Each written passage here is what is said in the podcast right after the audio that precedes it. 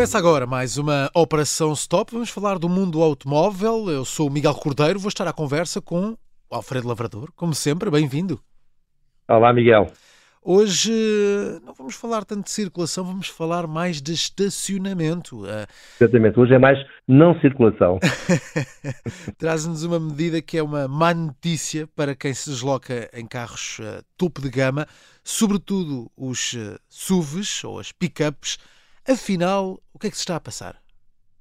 Olha, um, o, o, tema parece mais complexo, mas na prática explica-se em duas palavras todo este rebuliço, e há efetivamente um rebuliço por aí, uh, uh, em algumas, alguns países europeus, deve-se ao facto de Paris referendar hoje, dia 4, domingo, dia 4 de fevereiro, a decisão da autarquia triplicar o preço de estacionamento para os carros mais largos. E nota que o valor sobe para 18 horas à hora.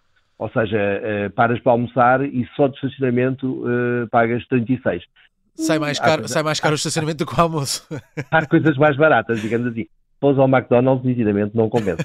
E, e este referendo, ainda por cima, é, é, é, um referendo, pode ter resposta positiva Sim. ou negativa, mas na realidade tudo indica que vai ter positiva, uma vez que as sondagens apontam que para quase 70% dos habitantes parisienses estarem a favor da medida. Logo. Não, os responsáveis, okay. digamos que os responsáveis não têm grandes dúvidas, mas sabes como é que é? Nunca se sabe.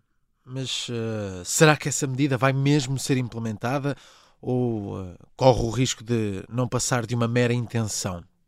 É, é, pouco provável. E, e, mais do que poder ou não ser implementada, ela já foi adotada em algumas cidades. Em hum. Paris fala-se há muito o objetivo de, de, afastar os carros de maiores dimensões do centro da capital. Paris tem sempre umas ideias muito à frente nesta, à frente é uma forma de expressão, nesta matéria, porque também eh, eh, persegue habitualmente os carros mais poluentes, etc. Mas eh, eh, a bem da saúde pode-se compreender. Mas a realidade é que as primeiras cidades a implementar estas penalizações ao estacionamento dos, dos grandes SUVs e pickups surgiu muito antes, não só na cidade francesa de Lyon, como na alemã de Turbingen, que me desculpem os alemães, eu estou a dizer mal o nome da, da terriola, mas a verdade é que uh, em Turbingen o preço para parquear um veículo mais largo duplicou, contanto que uh, tu utilizes os parques no centro da cidade ou nas zonas residenciais. Okay. E duplicar qualquer coisa está longe de, de granjear grande aceitação junto dos utilizadores. Uh, mas, Alfredo, se, se, nos trazes este tema, certamente se foste consultar esta informação, uh, Todos os países estão a adotar este tipo de estratégias para afastar das cidades os carros eh, de maiores dimensões, como o chuva ou os pick-up que estamos aqui a, a, falar, ou estamos só aqui uh, perante alguns casos pontuais?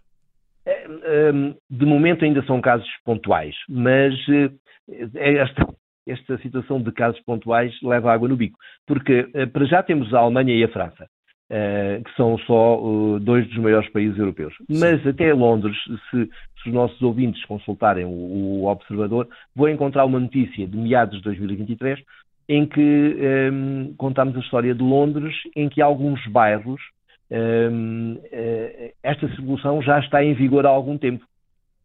Hum. E se tu tiveres, juntares França, Alemanha e Inglaterra ehm, a adotar estas medidas, facilmente é previsível que sejam largadas a, outras, a outras, outros países e cidades, tanto mais que eu, isto é um tema uh, quente uh, para a Europa, uh, uma vez que foram eles que analisaram primeiro um estudo que lhes chegou neste sentido, chamando a atenção para esta realidade. Mas qual é que é o raciocínio por trás desta, desta penalização ao estacionamento dos carros de maiores dimensões?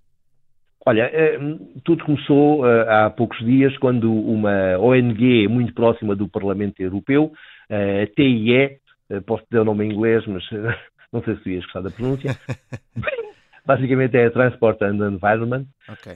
que determinou que os carros têm vindo a aumentar um centímetro a cada dois anos. Se tu pensares um pouco, um, um, carro, um carro topo de gama, ou seja, um, um Mercedes Classe S, um BMW uh, uh, Série 7, Sim. ou os SUVs que têm a mesma base, uh, portanto, será o GLE, e o, o GLS e o, e, o, e o X7, são os veículos, figuram entre os veículos mais largos do mercado e têm 2 metros de largura. 2,1 metros, 2,1 andam por aí, já com os, os contando já com os, com os retrovisores. Um, e agora, se imaginares o cenário daqui, a manter-se esta tendência, o cenário, o cenário daqui a 5, 6 anos, a coisa começa-se a complicar uh, gravemente. Claro. E então, uh, e, e eles chamaram mesmo a atenção de um SUV, um SUV britânico, por sinal, que alargou 20 centímetros de um ano para o outro, quando mudou de geração. Ui. 20 centímetros é uma barbaridade. E é, sobretudo, este aumento que leva a que alguns modelos, pura e simplesmente, não caibam mais nos lugares dos parques de estacionamento, limitando ainda a circulação nas ruas mais estreitas das grandes cidades, onde é cada vez mais difícil cruzarem-se dois veículos. Sim. E isto motivou esta guerra aos carros mais avantajados. Pois isto, de facto, traz um problema para o estacionamento, mas também para a, para a circulação, não é? Os carros ficam mais dentro da estrada e depois também há essa complicação claro, com, é com difícil faixas. e depois, cada vez que se tem que cruzar com, claro, com bicicletas claro. ou com pessoas, uh, estás a ver que é, que é sim, o elemento sim. mais fraco na... Sim, mas uh, uh, acreditas que, que o estacionamento três vezes mais caro para os carros mais largos vai levar os condutores a não adquirirem este tipo de, este tipo de veículos? Olha, vai ser ótimo para os cofres da autarquia. E, e isso, é, aí não tenho dúvidas nenhumas que, que, que é, é o mesmo raciocínio dos, dos aumentos de, das portagens. Uh, é mais caro, as pessoas não gostam, mas continuam a ir porque têm que ir trabalhar, têm que, têm que ir à sua vida. Uh, agora, vamos lá pensar um bocadinho. Estes veículos, uh, é claro que há pick-ups de, de, trabalho, das empresas que se têm que deslocar, olha, das câmaras, das próprias câmaras, Sim. mas não são pick-ups muito largas, são pick-ups que têm 1,80m e tal, 1,90m, nem sequer chegam aos 2 metros dos carros de topo de cama. Uh, mas os grandes SUVs, aquilo que, que os, os, os, legisladores europeus têm em mente são os, os SUVs e as berlinas de topo de gama, uh, as tais que, que roçam ali os, os 2 metros. Esses carros custam entre 100 mil e 200 mil euros. Tu achas mesmo que, que o, o, o proprietário de um, de, um, de um, veículo daqueles, que na maior parte das vezes não é ele sequer que paga nem o combustível, nem, nem o estacionamento, nem as portagens, uhum. mas sim a empresa, vai, vai, vai ficar, vai sentir na carteira ou vai se sentir minimamente incomodado por pagar 6, 18 euros de estacionamento por hora em vez de 6? Não parece que seja por aí. Tanto mais que estes mesmos veículos, os SUVs neste caso e as pickups, eh, já pagam, passaram a pagar eh, o, o, o, dobro, ou mais, às vezes mais do dobro, em portagens, e não foi por isso que deixaram de ser utilizados. Hum, okay. uh, não será o mesmo em relação às picapes, que as picapes efetivamente caíram um bocadinho de procura, mas basicamente porque não estavam suficientemente civilizadas, digamos assim, luxuosas, se quiseres. Mas uh, uh, é um facto mas... que não. Os, em relação aos SUVs, as vendas, pelo contrário, subiram, não desceram. Mas o problema vai continuar, então. Vamos continuar a ter carros com maiores dimensões, ocupar as cidades, as estradas, os estacionamentos que outras soluções é que poderiam ser adotadas para limitar este problema da falta de espaço? O, o, olha, o, essencialmente há aqui, como, como, como, falámos antes, há aqui um erro eh, em, em, perseguir o culpado. O, culpado aqui não é o condutor, mas sim o regulador. Eh, e porquê? Porque na União Europeia eh, os veículos ligeiros, os carros como o teu e o meu, mas também todos os SUVs e pickups que andam por aí, têm, podem, podem ter uma largura até 2,55 metros. Recordas-te que há bocadinho te disse que um, uma berlina topo de gama, ou o maior dos SUVs, tem 2 metros. Pronto, podem ter mais 55 centímetros segundo a regulamentação europeia.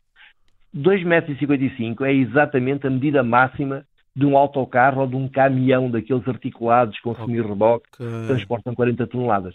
Hum, Portanto, podem ir até essa dimensão, a máxima de podem, um, um Podem, e é por isso que tu vês aí alguns SUVs daqueles que eles querem combater, uh, com os alargamentos uh, uh, especiais e umas jantes enormes e uns pneus enormes, porque, e ainda não estão no limite máximo, porque podem efetivamente ir até aos 2,55 m. Um, e o erro está aí, está em não limitar um, os veículos ligeiros, um, que são aqueles que são bem-vindos, até por necessidade, nos centros das grandes cidades, a uma largura civilizada.